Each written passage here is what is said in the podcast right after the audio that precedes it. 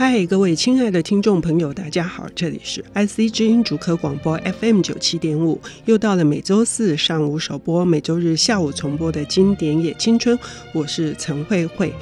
大多数的文学者会歌咏精神，而认为物质是很快就会被消灭掉的，所以他们留下的文字作品是他们的信仰跟价值所在，那个也象征了他们的内在的精神的展现。可是物质是这样的，不能变化或者是创造一些新的发现跟想法吗？今天我们邀请到的领读者是八旗文化的副总编辑陈怡夏小姐，她要为我们带来的这一本非常。很特别的书，是从物质，甚至是我们常常提到的化学元素，还有我们会说，呃，如果我们跟某人有一些心灵相会，那就是一种非常美妙的化学变化。究竟这是一本怎样的书呢？一下跟我们说一下这个书名。嗯，大家好，这本书是李维的周期表。哦，普利摩李维哈、嗯，对，普利摩李维。我听我身边很多文学小说的。创作者都会推荐这一本书，哈、嗯，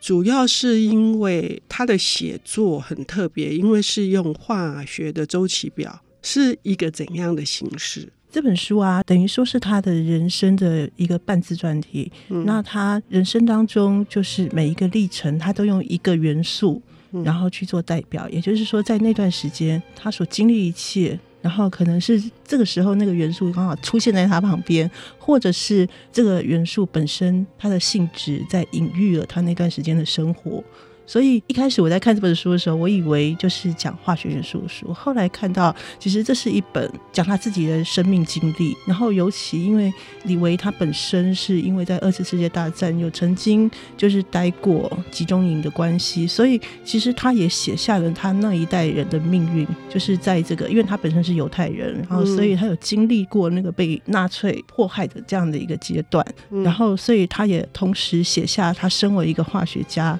他在这个领域当中，他的梦想，还有他最后回归现实的一些历程。嗯，所以也就是说，我们常常说文学的表现的手法，它是有可能结合像这样子一个化学，看起来是没有太多的什么生命的展现的物质，可是事实上，透过他这种特别巧妙自我的一个学科，或者是说他把他呃生命当中的一些些经过的剧烈的这些变化，他用化学元素来传达那其中的意志，可以这样讲吗？嗯，可以这样讲。嗯、所以，其实我在读这本重读这本书的时候，我也想到说，我们作为一个编辑，嗯，我在编每一本书的时候，其实都会跟一些人相遇，嗯，然后生命中也会有一些经历一些。某些事件，嗯、那那本书可能就在我那个时刻，在我的生命中留下一个标记。嗯，那我想这本书对他来讲，化学元素就是他生命中最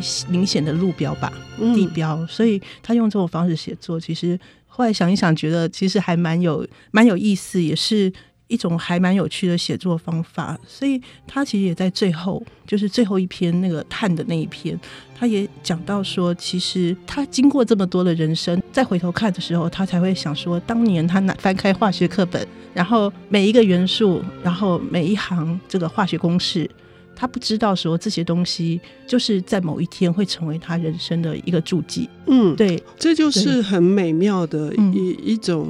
呃想象哈，一种方式。虽然中间有极大的痛苦，或者是很多的创伤是难以抚平，可是当用一个标记，就是把它写下来之后。这件事情，我不知道是不是可以让他那些伤害可以稍微的减缓，不知道。嗯，可是他这里有二十一个元素，我看了这个书的，他用二十一个元素，很多的元素是我们一般人，尤其是对化学很低能的我，就是呃，以前在背化学的周期表的时候也相当痛苦啊，现在已经忘一干二净了。嗯，可是有一些元素是我们不认识的。可是透过它来写，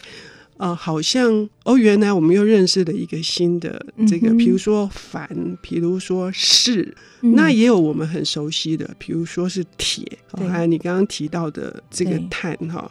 每一则都有一段他的经历。嗯，这个是跟你刚刚讲说，这个普利摩里维他是一个怎样的一个人，他的遭遇是什么？还是说可以直接就透过这些篇章来认识说他的这个人的文学的特质，以及他为什么这本书会受到这么大的一个注目的原因？嗯，在讲这之前，我先讲一个，嗯、因为刚刚听慧月姐在讲的时候，就想到了，就是。在这本书里头，其实他有想到说，那个门德列夫的周期表对他来讲，年轻时候的他来讲，就仿佛是像诗一样。嗯，他虽然就是会写诗，可是他觉得周期表对他来讲，那个诗意的感觉是更强的。这可能是我们很无法想象，因为我们小时候都背过那个周期表。哇，就背了七荤八素的，然后更何况一大堆有有金字旁或者有十字旁的元素，根本是什么都不知道。就是它其实，在我们生活中是很罕见的，可是对他来讲那是诗。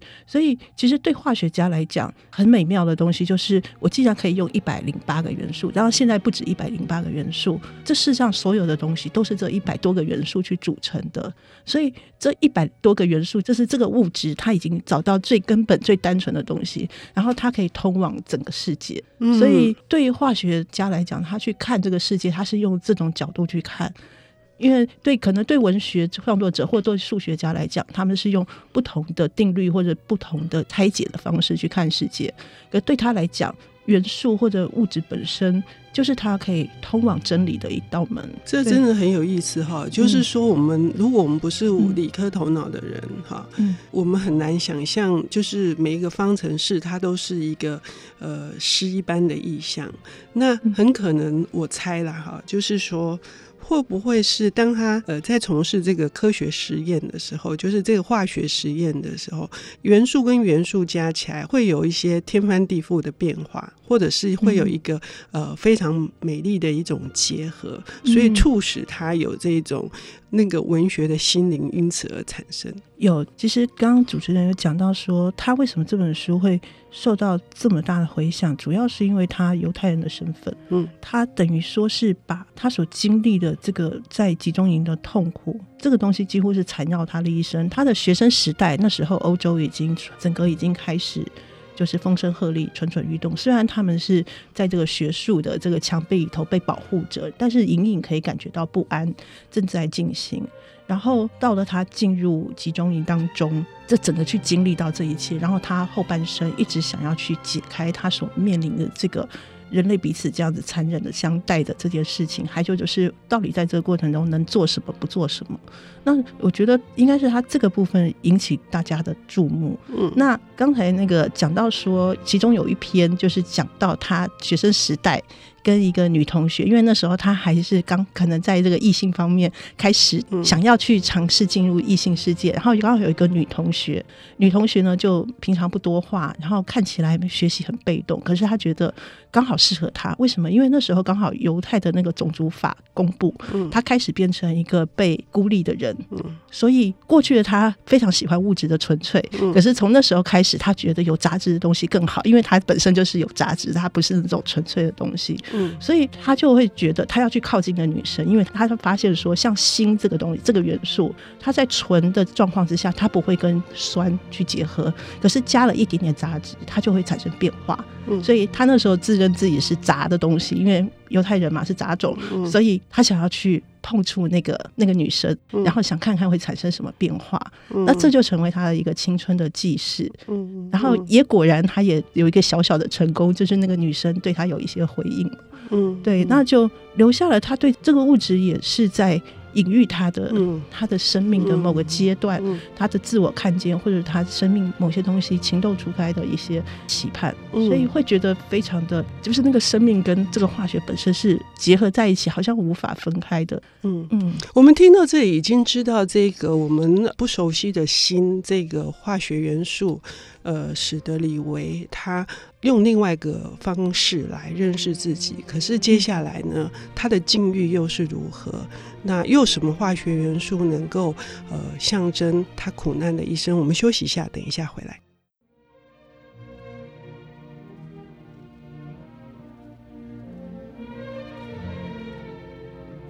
欢迎回到 IC 之音竹科广播 FM 九七点五，现在进行的节目是《经典也青春》，我是陈慧慧。今天邀请到的领读人是八旗文化的副总编辑陈怡夏，他为我们带来了一本非常特别的书，呃，是以化学元素表作为他人生的每一个段落，而且这个段落都是值得纪念的。虽然他呃最悲惨的经历是在集中营，也写在他另外一本全世界举世闻名的这本叫做《如果这是人类》这本书，但是今天介绍的周期表更能够展现他在诗、戏剧、小说上面的呃成就。呃，尤其这个半自传的作品，呃，让我们可以别开生面的从呃我们所不熟悉的化学元素来看一个人他的生命碰撞，然后这些碰撞产生的，不管是伤痛也好，或者是。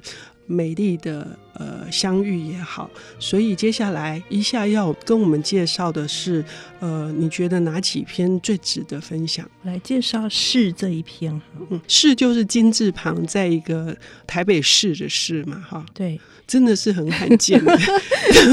不是读这本书不知道有这个元素，嗯、对，这个元素应该对作者来讲。也是在集中营会遇到，也是非常的一个神奇的经历。嗯，那这段期间呢，是在一九四四年十一月，嗯，那时候，其实整个德军已经是基本上就是落败了嘛。嗯，然后他们等着俄军，就是等于最后的胜利来临。那在这最后两个月当中啊。他身为一个犹太人，然后在集中营里头，而且是最恶名昭彰的这个奥兹维辛集中营里头，所以他每天想的东西都是吃的。所以因为实在是太饥饿了，虽然已经快要胜利了。可是啊，没有东西吃，然后也不知道能不能熬过，直到这个恶军来解放他们。所以他就形容说，他其实那段人生经历应该让他变得非常不正常，因为那不是普通人可以经历到的。他人生的需求就只剩下饥饿，然后那个饥饿是已经整整附身他一年了，已经深入他的骨髓。然后比起这个对于死亡恐惧，甚至对家人的怀念，那个对饥饿的这件事情啊。的那个欲求可能胜过所有的事情，更是刻骨铭心的。对，那这可能已经回到很生物本能的。嗯嗯、那我觉得这也是他一辈子为什么这么讨厌自己的原因。因为当人回到变成跟动物一样的状态的时候，那个人性的部分都被剥离掉了。嗯、那因为他还蛮幸运，他本身有化学家的专长，所以他是在集中营里头的橡胶厂工作，因为他们想要透过这些人去生产橡胶，因为。这个战争当中，军需的军需的关系，所以他每天都要无中生有，在那个实验室里头去做一些虚工，因为事实上什么都没有，没电没水，根本什么都做不出来。那他有这个优势，所以他又想吃东西。那你知道，在这个无论是监狱或者集中营里头，都有那个地下社会，就是有一个地下买卖交易的一个市场在那边。所以他的优势就是他可以去偷实验室的东西，然后去换取他要的面包。那要偷什么呢？他就发现有这个他没看过的一个短短的黑黑灰灰的金属棒。然后他后来稍微去研究一下，然后凭着他化学家的本事，他发现这是楔，但他不知道这是什么用途。然后他身边刚好有一个人，就告诉他说，其实这个是打火机它的火石的材料，所以其实是有人需要的。所以他们只要多偷一点出来，然后啊卖给这个地下工厂，其实他们是可以换取面包。所以他就真的偷了一堆之后，每天啊就跟那个好朋友两个人啊就一起在那个被单下面去磨那个。那个试棒，因为那个试棒要做成那个打火机刚好可以用的话，需要磨，然后每天很尺寸，对尺寸要符合，然后他们每天也很担心会引起火灾，因为那个东西是非常容易一磨就起火，那一旦起火的话，他们就马上就被拖去宰，然后就这样子，他偷了四十根这个试棒。然后一根可以换做成三个打火石，嗯、所以他有一百二十个打火石。然后一个打火石呢，它可以换取一顿面包。嗯、然后就两个人就可以撑两个月。然后就他们真的靠着这个试棒拯救他们的性命。嗯、然后俄军真的来了。嗯、可是后来他们两个人好朋友。就分道扬镳，为什么？因为他的这个好朋友，因为就是在这个解放之后呢，这个德军呢就叫他们彻日彻夜的走在雪地上离开这个集中营，嗯，然后很多人就走不动，就直接被枪杀，或者就在雪地上倒下来。他的好朋友就在这个过程中死掉。那他本身因为刚好那时候就是发烧，嗯，然后就被丢在集中营，让他自生自灭，反而存活下来。嗯，猩红热其实也是九九死一生的，对对对。嗯所以对他来讲，这个释放虽然让他们两个人撑了两个月，嗯、可是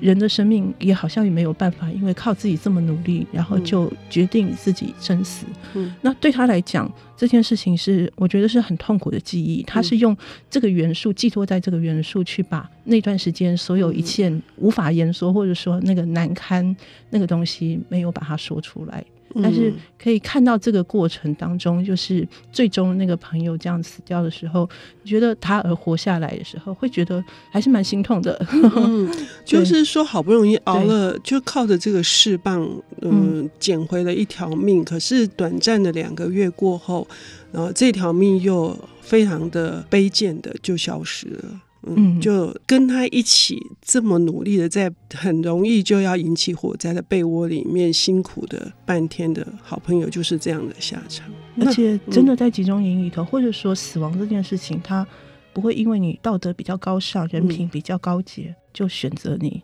所以，我想他也一辈子在思考，为什么活下来是我？嗯，对，嗯，那他也因此而自责。对。对，这种自责就是这么多的人都在那些瓦斯毒气当中都死了，嗯、那凭什么他可以捡回这一条命？对，嗯，所以后来我读到最后的时候，虽然这本书听起来是沉重的哈，嗯、但是因为它有这些化学元素的结合，所以反而是让我们稍微有一点距离。那我觉得这个适度的距离也是李维他写作的非常高超的一个地方，就是他既让我们感同身受，可是又因为他设定的这样的距离，反而除了感同身受，还有更深刻的思考。尤其是最后的倒数第二篇反哈，一下你好像也对这一篇很有感觉，你也可以谈一下吗？这篇已经是在一九六七年，已经是他离开这个集中营二十年后。他所写下的跟这个元素有关的故事，那那时候他已经回到了化学工厂去工作，然后也用不断的写作，然后想要疗愈自己，想要去找到自己可以去，就是刚刚讲的，就是身为人怎么那么可耻，然后自己身为人类的一份子，好像也不能够自免于这种道德责任，但是他还是需要找一个对象。尤其呢，他希望找一个是他当年在集中营里头曾经正面对面过的人，他希望能够找到这样的一个人，然后跟他对谈，然后希望这个人告诉他到底那时候发生了什么事情，你为什么要这样对待我？然后就给他遇到了，就是他这时候在这个工厂，在因为他是意大利人嘛，他就回到意大利，然后去工作的时候，他跟一个德国公司往来，然后就反正就是有一些有一些货出了问题。结果就联络上一个叫做穆勒博士的人，然后这个人他后来发现，就是他曾经在集中营里偷，曾经等于说他是一个战俘，他是一个俘虏，然后那个人是等于说在那边的主管。这样的一个人，然后他发现之后，他觉得机不可失，他一定要寻回自己的公道。因为过程中，因为他中间已经写了一些书，所以得到很多人回响，也有很多德国人写信跟他道歉。可他觉得那不关痛痒，因为你跟我不是真正认识，所以当他遇到这个人的时候，他就想要找出他自己想要结问的一些事情，然后他也真的去跟这个人联络，那个也真的回信了。但是那个人他回信的过程中，他一直希望。就李维一直希望那个人可以给一个自己一个交代。那他在书里头是写说，我想要重建平等关系。为什么那时候我是那样的一个角色，而你是那样的角色？你用那种怜悯的眼光看着我。虽然这个人已经算不错了，他还用怜悯的眼光，并没有真正去鄙视他。可是他想要重建，所以他把他内心当中所有的诘问都问他说：“你难道不知道当时候隔壁七公里外？”那个每天焚化炉都在燃烧，你难道不知道发生什么事吗？嗯，你难道不知道有多少小孩就直接送到毒气室里头吗？嗯，然后你难道接受德国可以这样做吗？他就一直在暗示这个人，那这个人也回回了一封长信，但是长信当中呢，有一些东西有点自圆其说，然后有些东西呢逃避了责任，甚至认为当时那个橡胶工厂、化学厂其实是为了。去保护犹太人而设立的。那对他来讲，经验来讲，这完全是荒谬之谈。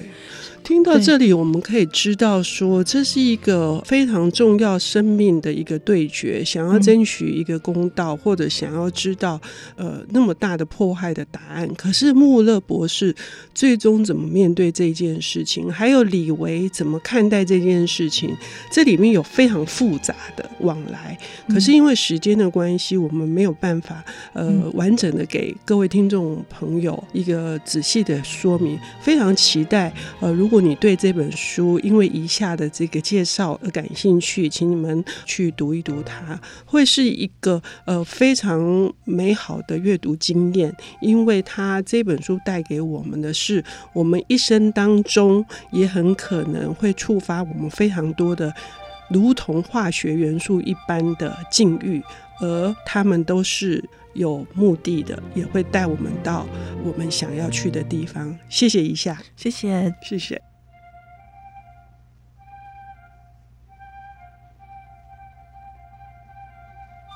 本节目由 IC 之音与瑞木读墨电子书联合制播，经典也青春与您分享跨越时空的智慧饗宴。